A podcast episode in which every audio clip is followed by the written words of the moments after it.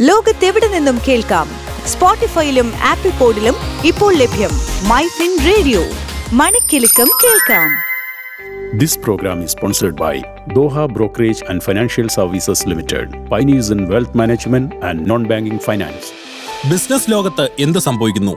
Top twenty business വാർത്തകളുമായി ജാസ്മിൻ ജമാൽ. ഇന്ന് August ഇരുപത്തിയൊൻപത് രണ്ടായിരത്തി ഇരുപത്തിരണ്ട്.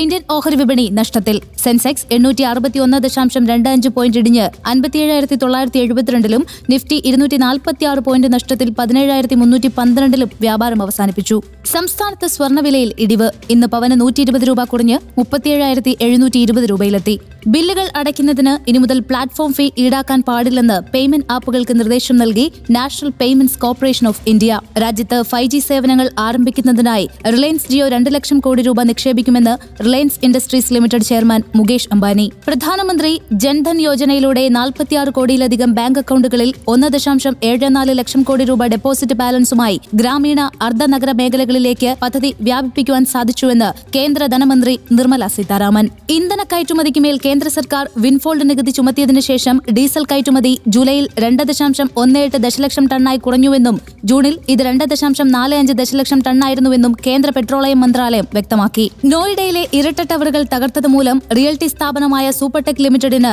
നിർമ്മാണ ചെലവും പലിശയും ഉൾപ്പെടെ ഏകദേശം അഞ്ഞൂറ് കോടി രൂപയുടെ നഷ്ടമുണ്ടായതായി company chairman R K Arora. വൈദ്യുതി വിതരണത്തിന്റെ ഗുണനിലവാരവും വിശ്വാസ്യതയും മെച്ചപ്പെടുത്തുന്നതിനായി ഇരുപത്തി അയ്യായിരത്തി ഇരുന്നൂറ്റി മുപ്പത്തിയേഴ് കോടി രൂപയുടെ പ്രവർത്തന പദ്ധതിക്ക് പഞ്ചാബ് സർക്കാർ അംഗീകാരം നൽകി. വളർച്ചയ്ക്കും വികസനത്തിനുമായി ഇന്ത്യയ്ക്ക് മുന്നിലുള്ള ഏക വഴി സ്വകാര്യ മേഖലയെ ആശ്രയിക്കുക എന്നതാണെന്ന് Maruti Suzuki India chairman R C Bhargava.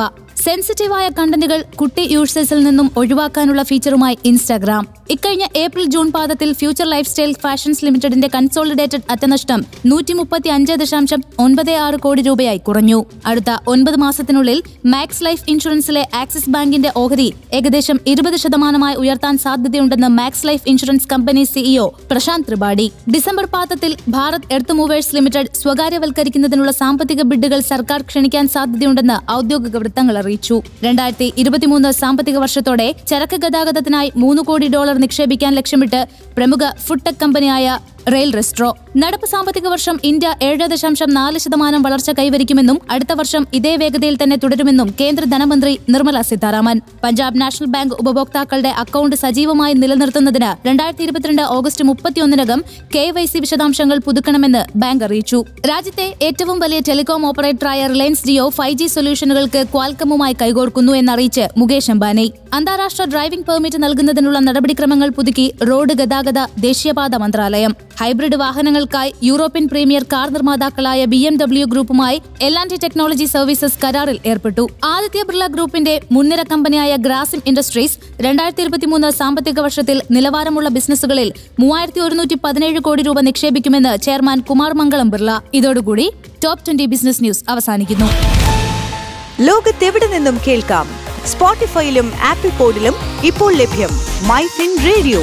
മണിക്കെലക്കം കേൾക്കാം This program is sponsored by Doha Brokerage and Financial Services Limited, pioneers in wealth management and non-banking finance.